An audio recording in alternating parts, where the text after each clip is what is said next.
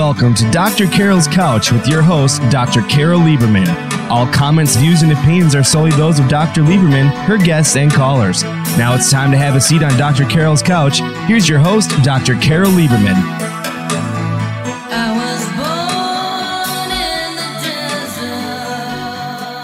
And welcome to today's edition of Dr. Carol's Couch. I'm your psychiatrist host, Dr. Carol Lieberman. Well, um, boy, I just got finished watching videos on uh, the website uh, related to the guests that we're going to be hearing from today, and um, what moving what moving stories. Um, we're going to be talking with Josh Marino, who um, is a Purple Heart veteran who conquered PTSD and depression thanks to a stray kitten and we're going to be talking to Carol Novello, who is the founder of Mutual Rescue. And uh, indeed, that was uh, the organization that had, that was one of the videos that I watched uh, about Josh and his cat. And this is an organization that, in fact, uh, highlights the mutual rescue part of, in other words, not just adopting kittens and dogs because of what we do for them, but how important it is in terms of what they do for us, us humans. so, and I know about this um, firsthand. I have adopted uh, three cats. I currently have two of them. I adopted. I had adopted one before uh, as well, and um, it is it is well. Pets in general are amazing and um, when you adopt them, it can be, and especially, it's just something very special. Then, rather than just go into the go into the pet store and looking in the window and how much is that doggy in the window kind of thing. So, um, welcome to the show, Carol and Josh. We're glad to be here. Okay, why don't we um, why don't we start with Carol because I, I'm I'd like you to talk talk about the the concept, where Mutual Rescue came from, how you got connected with Josh, and all of that, and then we'll hear Josh's story. Sure. Well, Mutual Rescue came about because people would, uh, and there is my dog actually barking in the say. background. I have, to, uh, I have to apologize. Uh, she's a rescue as well. She wants to be part of the show. Um, so mutual rescue came about because people would often ask me um, why I was helping animals when I could be helping people. So, um, in addition to being founder of Mutual Rescue, I'm also president of Humane Society Silicon Valley. And I found that very interesting when people would ask me that. I used to be in the high tech world and I transitioned into animal welfare and that was you know people's response a lot of the time. And what i saw with the work that we're doing is that in fact when we rescue animals more often than not they're really rescuing us. And so as we thought about how do we really help people understand that concept um, i was sharing that with uh, a creative producer and said, gosh, you know, I, I'm doing a presentation out in the community trying to educate people about this, but what could we do to really make this more magical? Mm-hmm. And he actually uh, coined the phrase mutual rescue and said, you know what, let's make short films that really depict the impact these animals are having on people's lives. So we decided that we um, wanted to go ahead and make an initial short film to show people what we were talking about and then put that out there to ask people to submit stories so that we could make more films. And our first film, Eric and Peety, uh, went insanely viral. Um, it was released in February of 2016, and since that time has been viewed more than 100 million times across the globe. And um, as we put that film out, we also put out a call for stories.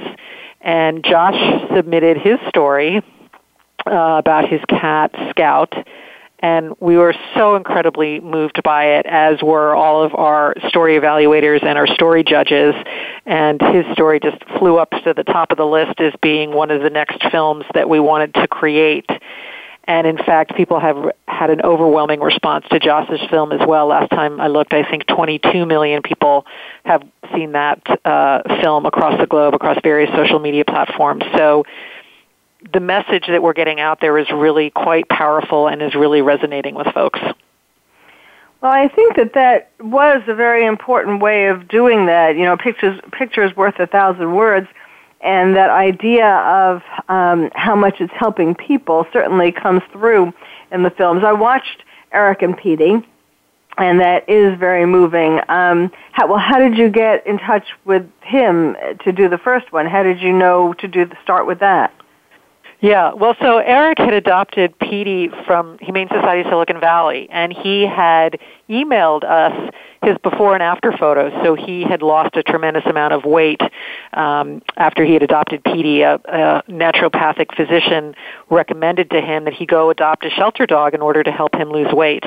So he had sent his before and after pictures, shared his story with us and as I was going out into the community with my Why Helping Animals Helps People presentation, he had given me permission to share his story. So I was always uh, I was already sharing his story informally when we then decided that we were going to do something bigger and share uh, in a broader way, and that's mm-hmm. why we mm-hmm. started with his story out of the gate. Mhm. Yes, his story is really amazing. I, I love the you know he talks about how um, because he was middle aged and very overweight, and how his doctor told him to uh, buy a, a funeral uh, plot, a burial plot. Um, and then he he looked for a dog who was also middle aged and overweight, and the two of them went on this journey together, uh, getting healthier.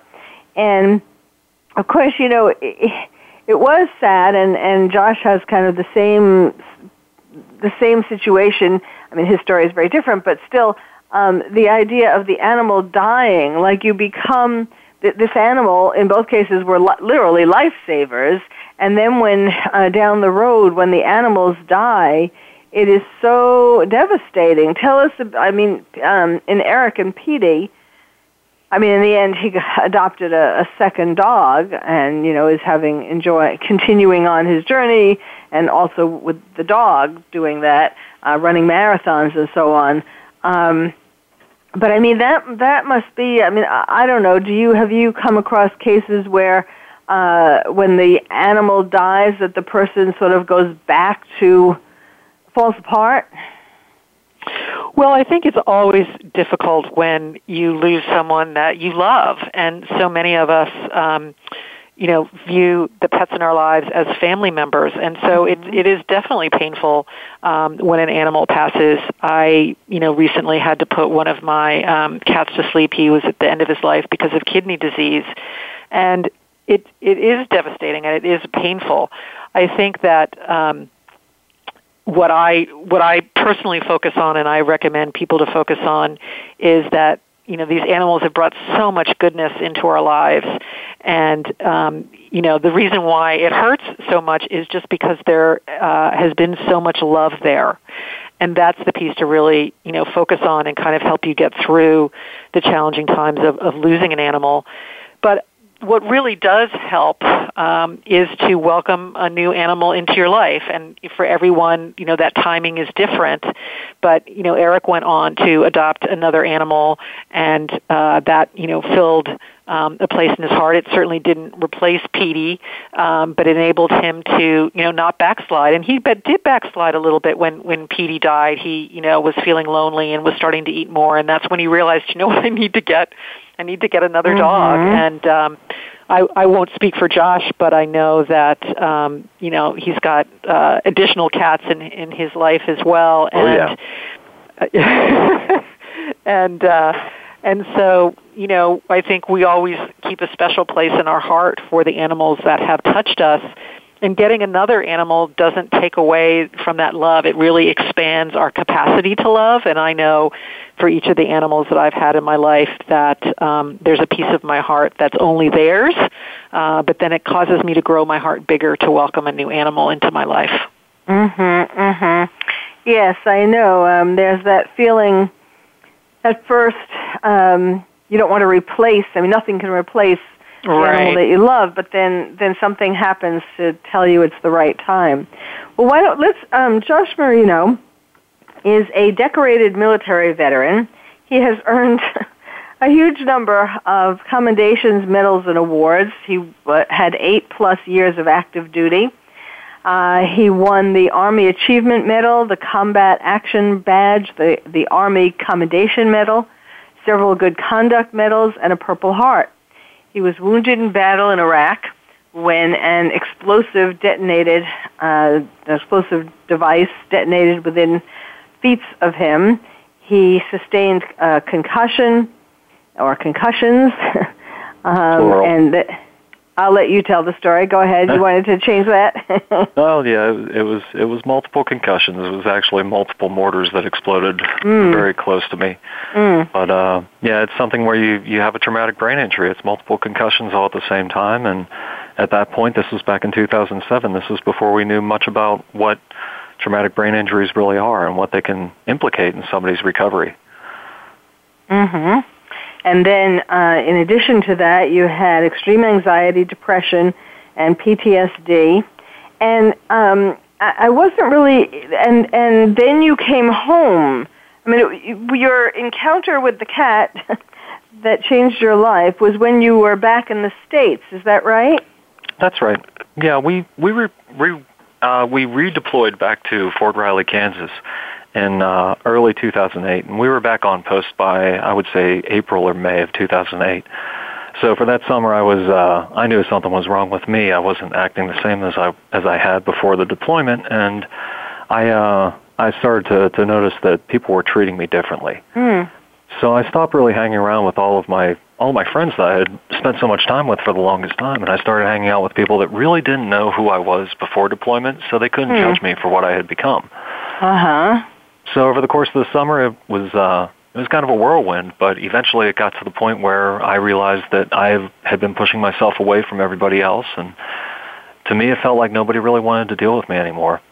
You know, in hindsight, I realized that it was me. It was it was to the point where I was just I was tired of the pain, and I just I had made the decision to end it. Well, so wait a second. So you're talking about the people who were treating you differently were the people who you served with um, in the military, or the people when you came back home who you had known from before? Oh, the people that I served with. There's a there's this thing in the military where it's uh, in the army we called it the suck and dr- suck it up and drive on mentality, and there's a, a bad thing that comes around with what we call invisible injuries, PTSD, traumatic brain injuries, concussions, stuff like that. Where if it doesn't appear that you have an injury or you you don't have an illness, then appearances are truth. Then you must not have that injury. You must not have that illness. And if you know that you have an illness, if you know that something's wrong with you and nobody is acknowledging that fact, it really starts to weigh on you. And that's what happened to me. That's what really started driving me into the into despair, really. And did you um what did you seek help from um therapists, psychiatrists in the in the military? I did. I uh, I actually saw some psychiatrists and psychologists on post through the military, and uh, they all pretty much told me the same thing that you know this was this was PTSD. I was going to have to deal with it in whichever way that I could. Uh, one of the worst things about PTSD is that it's it's never the same for for every individual. It's it's always different. It's always based off of what the individual went through and what they're they're feeling on any given day, really. But each one of the people that I was working with, they didn't really understand what I had gone through. And in fact, what I what I had told people ever since then was that those people didn't have the same type of experience of having boots on the ground and actually mm. being in the combat zone. Mm. And that lack of relation, it really it built a, a gulf in between me and the the psychiatrist or the psychologist. And to me, it just got to the point where it felt like they weren't helping me because they didn't understand me. Hmm. So this was back in the states that you sought help. Yes. Uh-huh. Yes, it was. I mean, I guess, um, you know, I commend you for seeking help because I know a lot of people in the military, uh, it feels like it's not macho if you actually ask for help. But, um, but that is an unfortunate situation when the people, uh, the helpers, you know, the mental health professionals really don't have a clue about what you've been through. Well, the good thing is, is that in the years since, there's been great advances made with the uh, in the fields of psychiatry and psychology within the military. Mm-hmm. People who are in those professions, they're starting to realize that uh, that these illnesses and these injuries are multifaceted, and they're always going to be different with every individual that they're mm-hmm. working with. Mm-hmm. So they're really approaching it from uh, a more holistic standpoint. But back in 2007, 2008, there really wasn't that avenue of approach. Uh huh. Okay, so there you were. So now, well, what state was it that you were in when, uh, in this time um, when you met Scout? I was on Fort Riley in, in uh, Manhattan, Kansas, with the First Infantry Division. Okay. So take us back to that night. I'm sorry I interrupted, but I needed these background questions answered. That's all right. Go ahead. Well, I had uh, I had been thinking about uh, ending my life for a while. I had, uh, for me, as I was growing up, my mother always told me that there was never any problem so severe that you should take such a permanent action, mm-hmm. and that's really one of the things that guided my life. I, I had been depressed before, but I never thought about taking my own life. But for the past several months of, of dealing with the constant pain and the anxiety and the hyper alertness and hypervigilance, it wore me down to the point where I had convinced myself that my mom, my father, my friends would all understand what I was doing because I was trying to escape from the pain. So I wrote up a quick letter explaining myself and I left it on my computer and arranged everything in my barracks room so it would be ready for me when I came back and I took the last cigarette that I had out of a package and went outside to smoke the last cigarette of my life. And there I was as I, I lit up and it started to rain and lo and behold, as I'm sitting there, you know, just thinking about what I had to do, what I was going to do, little meow came out of the out of the bushes right next to me, and it was the last thing I expected at that point in time. But he was he was this little kitten, little ball of fluff, black and white, just kind of walked up to me, and he was soaking wet, and he's looking at me, and he's wondering what I was doing, and of course he reaches up and grabs hold of my knee, and it, for anybody who's ever dealt with a kitten before, uh, wait, wait, wait, wait. Have, Let me. I don't know if you heard the music. Let's let's uh, stop oh. right there before before your first contact, before okay, your first okay. direct contact, and to take a break. Um, we do need to take uh, these breaks, quick breaks. Everyone will certainly stay tuned to hear the rest of the story. Uh, my guests today are Josh Marino and Carol Novello. We're going to come back with their stories, and we're talking about um, mutual rescue. So stay tuned. You're listening to Dr. Carol's Couch, and I'm your psychiatrist host, Dr. Carol Lieberman.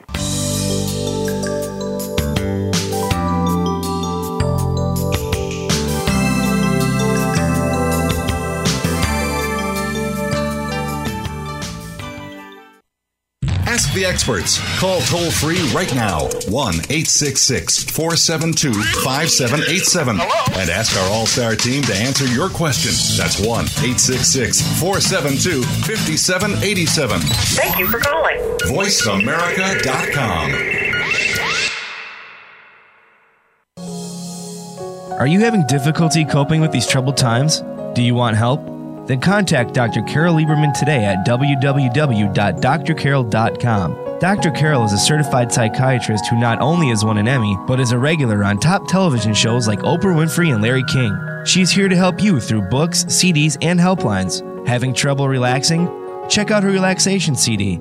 Has the fear of terrorism crippled your life? Call the terrorism hotline. And if you're having trouble with relationships, check out her book, Bad Boys. Dr. Carol wants to help you today, so contact her at www.drcarol.com or for immediate help at 1 900 860 COPE. Get help making sense of these troubled times. www.drcarol.com.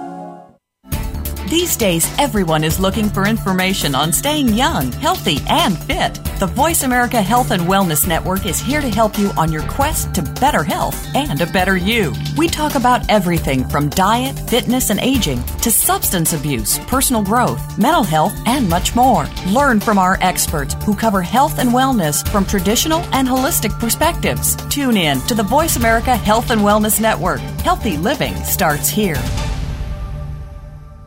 Stimulating talk gets those synapses in the brain firing really fast. all the time. The number one internet talk station where your opinion counts. VoiceAmerica.com. Welcome back to Dr. Carol's Couch. If you have a question or comment for Dr. Carol, dial toll free at 1 866 472 5788. Now back to the show. Here's Dr. Carol Lieberman. And welcome back to Dr. Carol Couch. I'm your psychiatrist host, Dr. Carol Lieberman. My guests today are Carol Novello. She is the founder of Mutual Rescue, which is a national initiative that highlights the life changing power of human animal relationships and particularly illustrating this through films of stories. And Josh Marino is one of these most um, heartwarming stories. And before the break, or when we took the break, he was right on the verge of telling us about uh, his his meeting with, or the popping up of this adorable little cat right at the moment when he needed it most, when he had decided to take his own life. So why don't you take it from there? Uh, it was probably the worst decision that I ever made, and it was going to be my last decision. But as I as I sat there on the the back stoop of the barracks, and it was you know pretty dark out, and the rain was really starting to come down. The uh, the thing that really surprised me was this little tiny meow that came out of the bushes next to me. And uh, I've always had cats all throughout my life, my childhood, and I always loved to, you know, just give them a little scritch on the head. And that's kind of why I did this one. I didn't really put too much thought into it.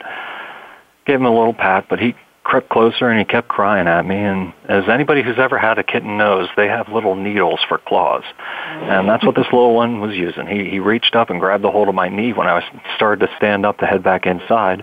He pulled me right back down. So I sat there and I pulled him up onto my lap and I guess it was just the uh, the feeling that something else was caring for me, but it really made me break down. And it was the first time in well, almost a couple of years that I had really felt wanted or needed.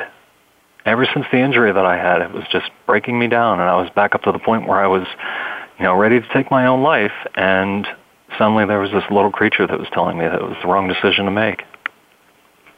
So I sat there for the better part of an hour with a soaking wet BDUs and a soaking wet cat in my lap, and I went in a, a much better man than I was whenever I walked out that door.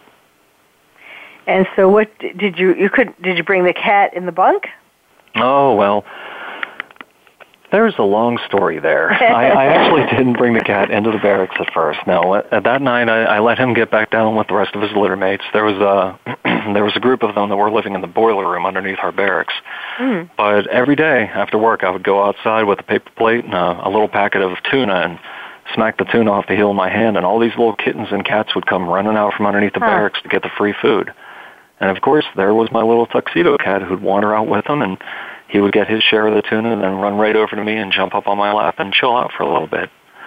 So it, it became a it became a daily thing. It was one of the things that I really looked forward to every day was going and seeing my little kitty.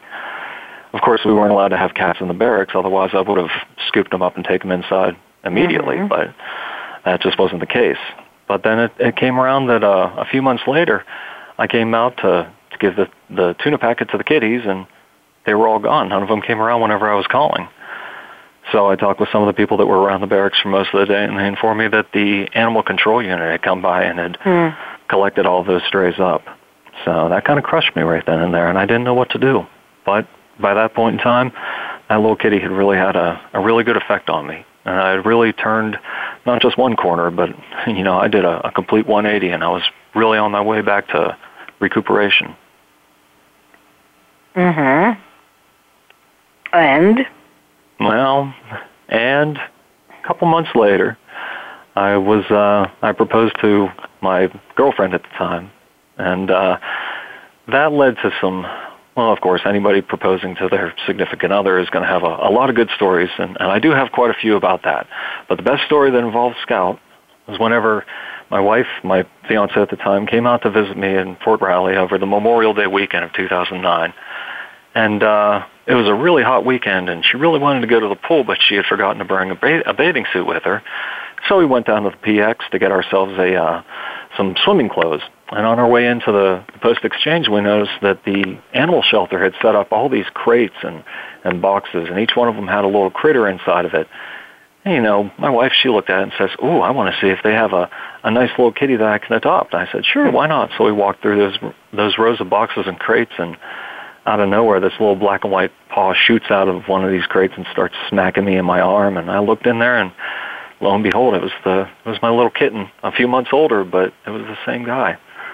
Mm. So I did I didn't even wait to to pick the the crate up and take it up to the people and say I need to adopt this cat. Instead, I just pulled him right out of the crate and gave him a big old hug right then and there. That's such an amazing story that you got reunited.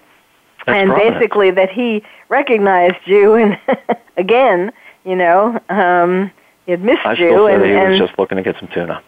It, oh, come on. it's funny. Did you, after you were told that um, that uh, that animal rescue uh, or animal control had been there, did you not think about trying to find him? Oh no, I absolutely thought about trying to find him. I did try to go and find him. Uh-huh. The, uh, from what I knew about the post, I had no idea where the animal control unit was or where they were operating out of, and I, I also didn't know that they would, if they would turn over any animals to shelters within the area, or if they were euthanizing them all, or, or Mm. what they were doing. Mm-hmm. And of course, I feared the worst. I feared that my my little buddy was going to be put to sleep, and I didn't know what to do. But like I said, by that time I'd really turned a corner, and I had somebody who was helping me build a support network. And you know, later on she would become my wife. But at that point in time, she exclaimed to me that you know everything happens for a reason. There was a reason why he he popped his little head out of the bushes when he did, and there was a reason why he disappeared when he did. Mm-hmm. And at the time, I didn't know what that reason was, and I, I guess there wasn't a reason why he disappeared. There was just a reason that he was going to take a hiatus for a little bit. He would be back in my life soon. Mm-hmm. So at that point, when you um, when you found him again, um, were you still in the barracks, or were you, how did you care for him? Well, that's where the where the long story comes from here. Yeah. Um, he, uh, I, I adopted him, and it was funny. At the same time, my wife also adopted a, another cat, a small white female, and uh, we brought them back to the barracks and kind of snuck them inside up into my room, and we sat there on my bed looking at these two crates with two cats in them, and you know, we we decided that yes, she was going to uh, take her cat home with her on the plane, which would be fine, but we didn't know what I was going to do with this cat, who we Yeah. had named Scout. So I decided that you know I, I only had about maybe a, a month and a half to two months worth of time left before I was supposed to be separated from the military. I said, you know what, I think I could probably keep him a, a well-known secret here in the barracks. And that's what he was for a few weeks until all of a sudden there was a, a health and welfare inspection when the higher-ups came through every single room and I was called back to the barracks from the motor pool and I got there and as I was walking down the hallway I see here comes Scout wandering down the hallway towards me and I'm saying, "Oh no, what are you doing out? You're not supposed to be out." And that's when I saw the first sergeant. Uh, And she told me that okay, the cat's got to go. So she wanted me to actually uh, surrender the cat to another shelter. I refused. Instead, I uh, got in contact with one of my buddies who had a private residence, and he was more than happy to watch Scout for the rest of my time that I was going to be on post. oh And he was wow. to- he was able to take care of Scout, and every day after work, I would go right over there, and it was almost like you know, almost like when I first met the little guy. I'd go over to his house, and I'd crack open a can of tuna and sit there and feed the cat and give him all sorts of pets, and it was nice. It was, uh, Again, it was something that I looked forward to. Well, how did um, uh, how did the the your higher ups find the cat? I mean, where was he in your barracks? Where did you try to hide him? Oh, he was just hiding inside of my room. Our, our barracks, uh, I was I was lucky enough to have a, a private room. So when they open up my room, they see, you know, a well-made bed, a, a well-cleaned floor, and nice tidy desks. And oh, what's this? Hold on, there's a cat sleeping in the middle of the bed. One of these things does not belong. So that, that's kind of how that happened. But I see. like I said, it wasn't too far before me actually being separated, so I knew I wasn't going to let go of this this little guy again. I wasn't going to lose the opportunity that I had, so I just wanted to hold on to him. So every day I mm-hmm. made the trip over to my buddy's house to take care of my little kitty, and eventually he followed me on out the the post main gate. Mm-hmm. And the, and then you got married, and then you now you have uh, four cats. Did, is it? Well, that's that's really spooling a whole lot of years into into one sentence. But Oh yeah, well, yes. about right. because- yeah. Wait a second. That's right. I'm remembering now in the movie. Why don't you tell us the next part? We uh well we my wife and I we we drove back from Kansas to uh our hometown here in Pittsburgh. And uh the entire route was was a real hoot because Scout didn't want to sleep in his crate. Instead, he wanted to ride on my lap the whole way home. So there was that. It made for a really fun multi-day trip. But whenever we got back, it was, you know, trying to integrate myself and Scout into my wife's family, into her her household of, you know, three other cats and herself and then I had to find myself and what I was supposed to be doing. And I, you know, coming out of the military, I had no real plans. I know I, I wanted to go into school, but I didn't know for what. And I know that I wanted to leave live a, a very happy, healthy life with my wife, but I didn't know how to do that. Mm-hmm. I didn't have a support structure set up. I really wasn't working with the VA too much, and I didn't know what to do. But luckily enough, my uh, my mother-in-law happened to work with the VA at that point in time, so she got me in touch with a couple of people to start working on my GI Bill, start working with vocational rehabilitation, and I realized that, you know, I had I was lucky enough to have Scout to help me turn the page, to help me get past my depression and get past the, the PTSD and, and the suicidal thoughts and ideology. And a lot of other guys and girls out there, they don't have that, that working for them. So I wanted to fill that void. I wanted to be that person that my psychiatrist couldn't be. I wanted to be the counselor that had that experience with boots on the ground and have mm-hmm. uh, I've been to the dark places where these people are coming from. So I decided to go to school for clinical rehabilitation and mental health counseling and that's where I am today. So I'm, a happily married man with four cats in the household, two ferrets, uh, a bouncing 16-month-old baby girl, and oh wow, living the dream. But unfortunately, you know, some things they don't last, and and one of those things was my scout. There was a night that came around. Uh, we got back from a, uh, a trip to my mother's house in, in Washington D.C. And when we came back to the house, when, when normally Scout would bounce up to the door and greet me right there with all sorts of meows and purrs, he didn't come. And we couldn't figure out what was wrong. Well, when I found him, he was so listless and so lethargic. We took him to the vet and they did blood tests and they found out that he had leukemia.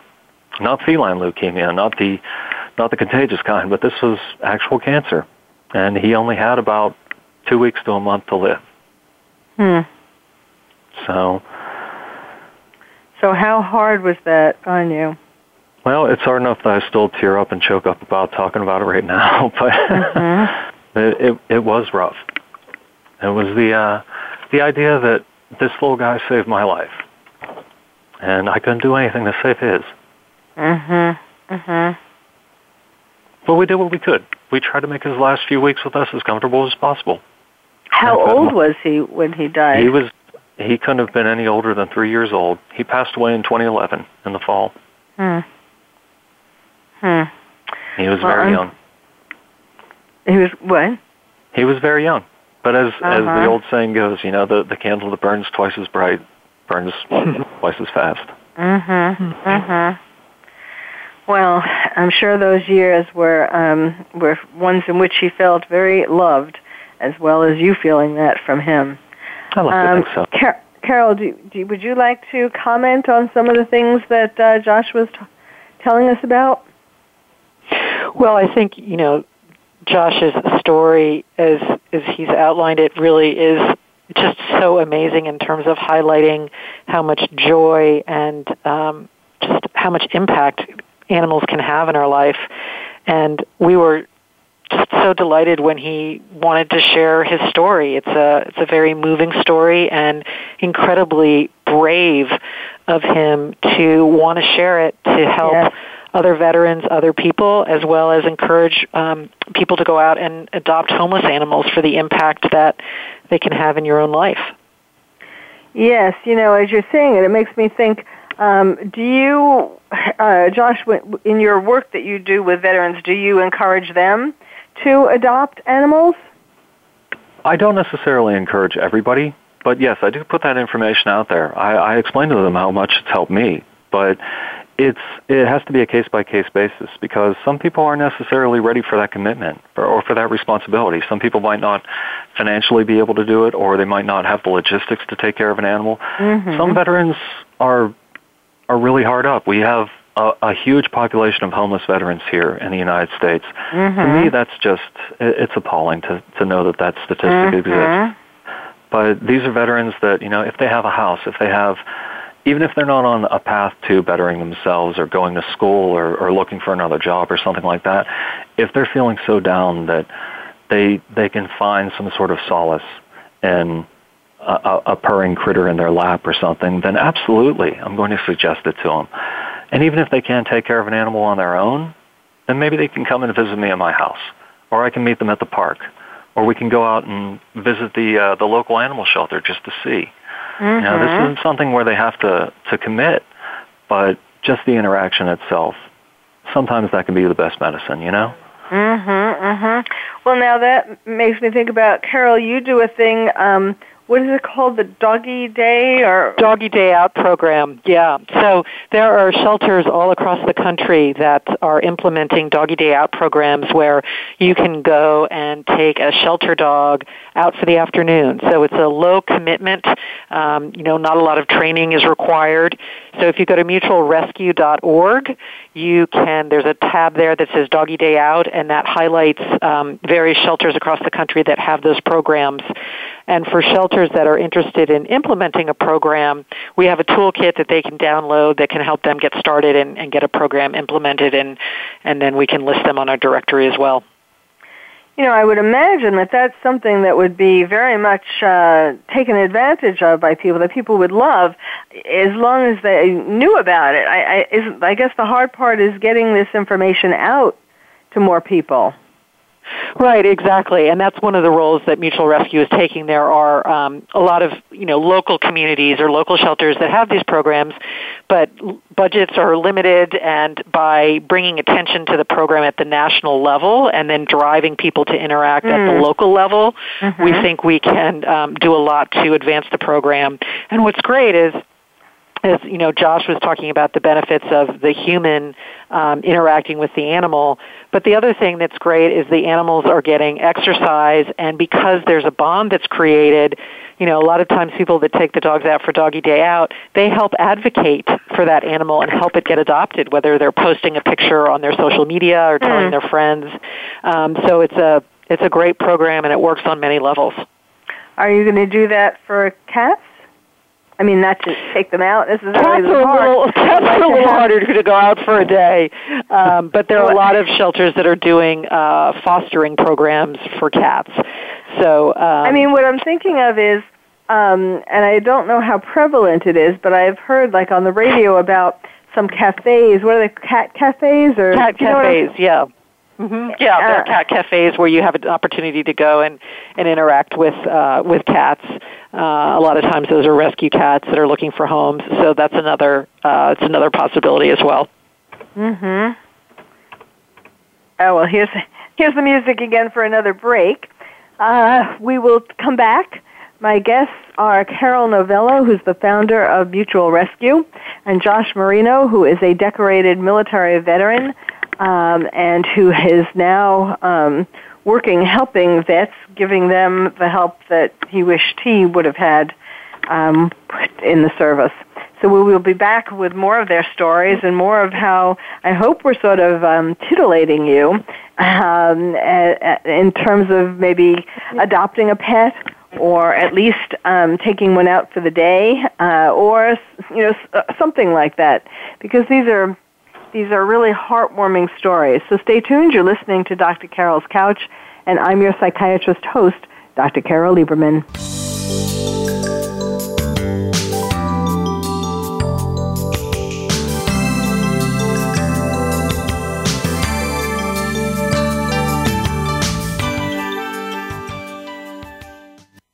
Ask the experts. Call toll free right now 1 866 472 5787 and ask our All Star team to answer your question. That's 1 866 472 5787. Thank you for calling.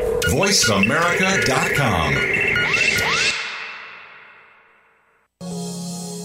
Are you having difficulty coping with these troubled times? Do you want help?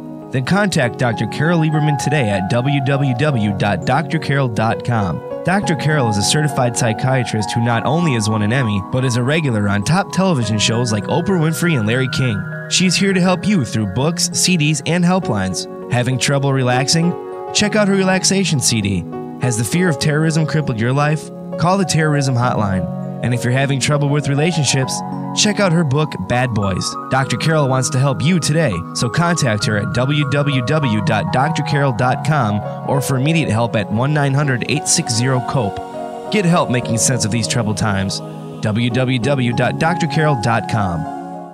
Follow the Voice America Talk Radio Network on Twitter. We're at Voice America TRN. You'll get the latest fix on what's happening with our shows, this week's featured guests, and general happenings that you should know about at the Voice America Talk Radio Network. Now you don't have to miss anything when you're away from your home or office. Just go to twitter.com forward slash Voice America TRN or follow along with us at Voice America TRN, the Voice America Talk Radio Network. We're on the cutting edge of social media. Can you keep up? Streaming live, the leader in Internet Talk Radio, voiceamerica.com. Welcome back to Dr. Carol's Couch. If you have a question or comment for Dr. Carol, dial toll free at 1 866 472 5788. Now back to the show. Here's Dr. Carole Lieberman. And welcome back to Dr. Carol's Couch. I'm your psychiatrist host, Dr. Carole Lieberman, with a very heartwarming show today. Um, I will, at the end, give you the website again that you should go to to watch the heartwarming story of Josh Marino, a decorated veteran who um, wounded was wounded in, in battle in Iraq, and um, his amazing story of a little cat, beautiful little cat, who saved his life. Um, and uh, Carol Novello, who is the founder of Mutual Rescue, whose aim it is to um, perpetrate this idea. Uh, well, I mean, it's it's not just an idea; it's to get people to know about actually the truth that um, it isn't just about rescuing cats and dogs. It's the it's that these cats and dogs rescue people. Um, and uh, of course, this is perfect. You know, we're just past Memorial Day recently, and May was also National Adopt a Cat Month. So um, we're a little, we're we're almost in May, um, yes. and um, you know, it is. I think one of the things that's amazing about your story, Josh, is that you know, with all these decorations, including the Purple Heart and all of that. Um, you know the the fact that I mean I think obviously you were very brave to get all of these awards, decorations, and so on. Um, but I think what probably took even more bravery was telling this story uh, about the cat who this little this little kitten who saved your life because um, that was kind of risking. Did you think about that people were going to think that you were soft or um, you know that this was I mean, this isn't like what uh, what you might have wanted, um, or or that the military wants people to think of as the macho image of the military.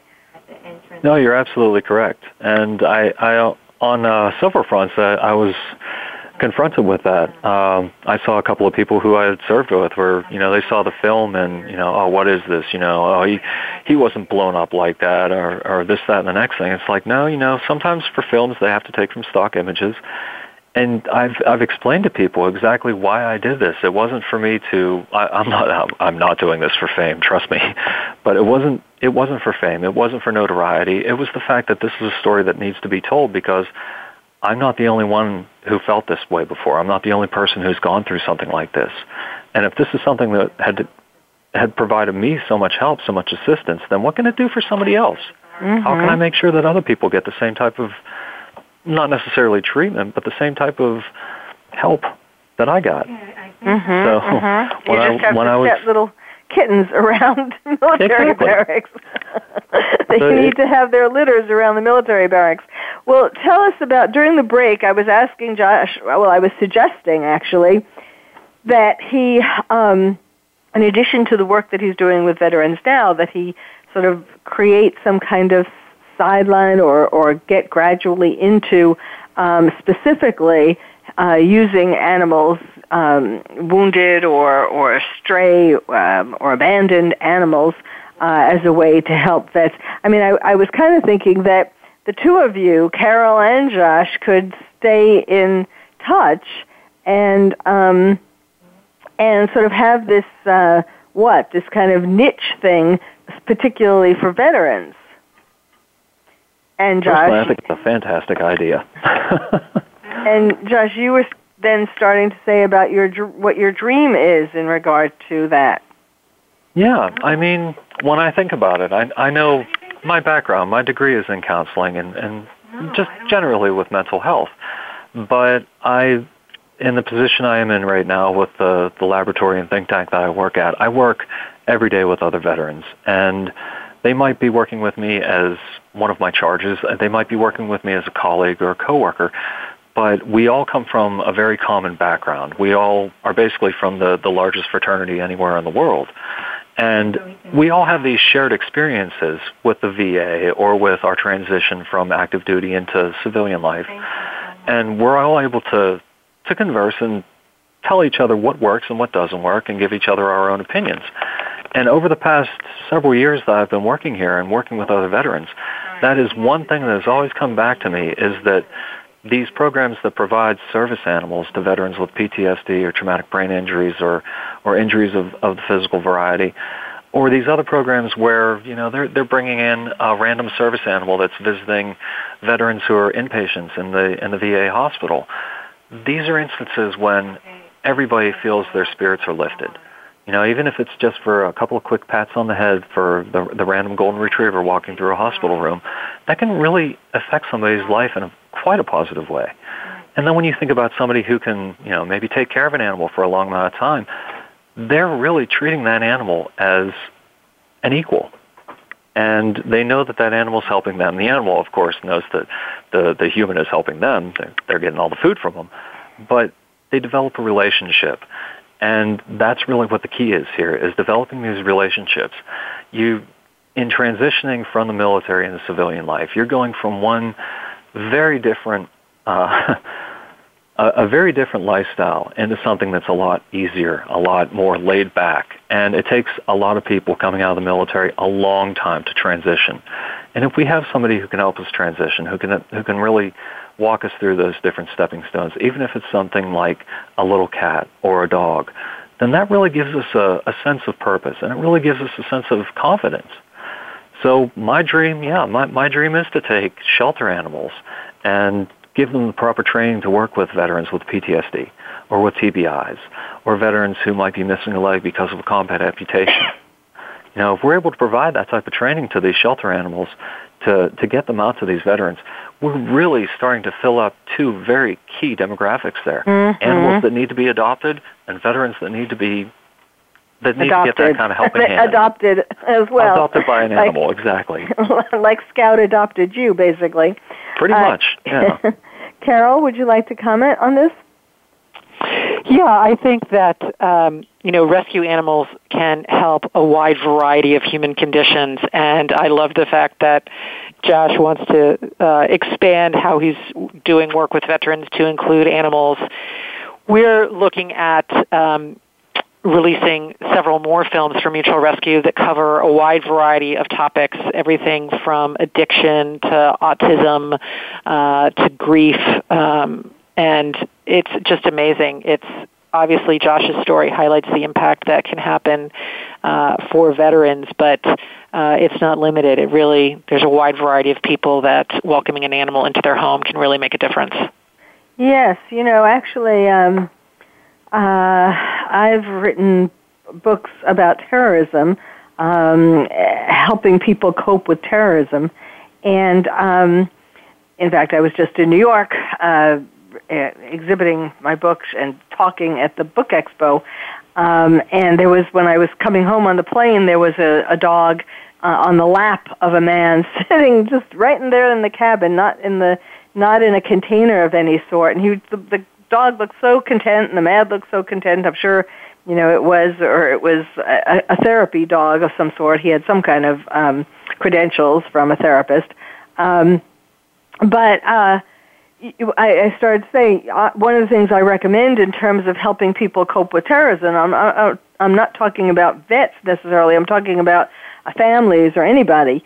Um, I recommend that they get an animal, a pet, because um, while you can feel very alone and scared by yourself, um, thinking about you know the threat of t- everyday threat of terrorism. If you have an, a dog or a cat, for example, to take care of, then that person depends upon you, and you stop thinking uh, as much about yourself and your own fears, and you think more about taking care of the animal, and it's very comforting.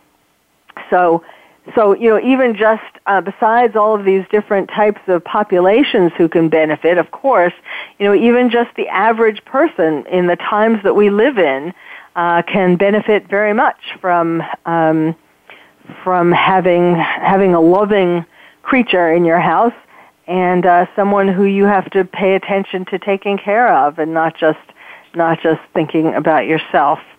Well, I want to. We're kind of coming to the end here. I want to give out the um, the website for Mutual Rescue, which is www.mutualrescue.org.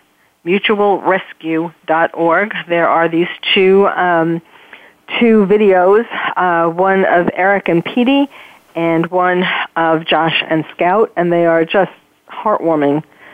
Um, well, I wish I, you're doing such wonderful work. I want to thank my guests, Josh Marino and Carol Novello, for all the work that you're doing. I mean, man, if we if everybody was like you, we wouldn't have wars to begin with, and we'd and the animals and the people would be would be a lot happier. So thank you so much for being on the show. Thank you for what you're doing. And thank you all for listening. You've been listening to Dr. Carol's Couch, and I'm your psychiatrist host, Dr. Carole Lieberman. Thank you for joining us on Dr. Carol's Couch. Join us next week at 1 p.m. Pacific Time for another installment of Dr. Carol's Couch. We'll save you a seat.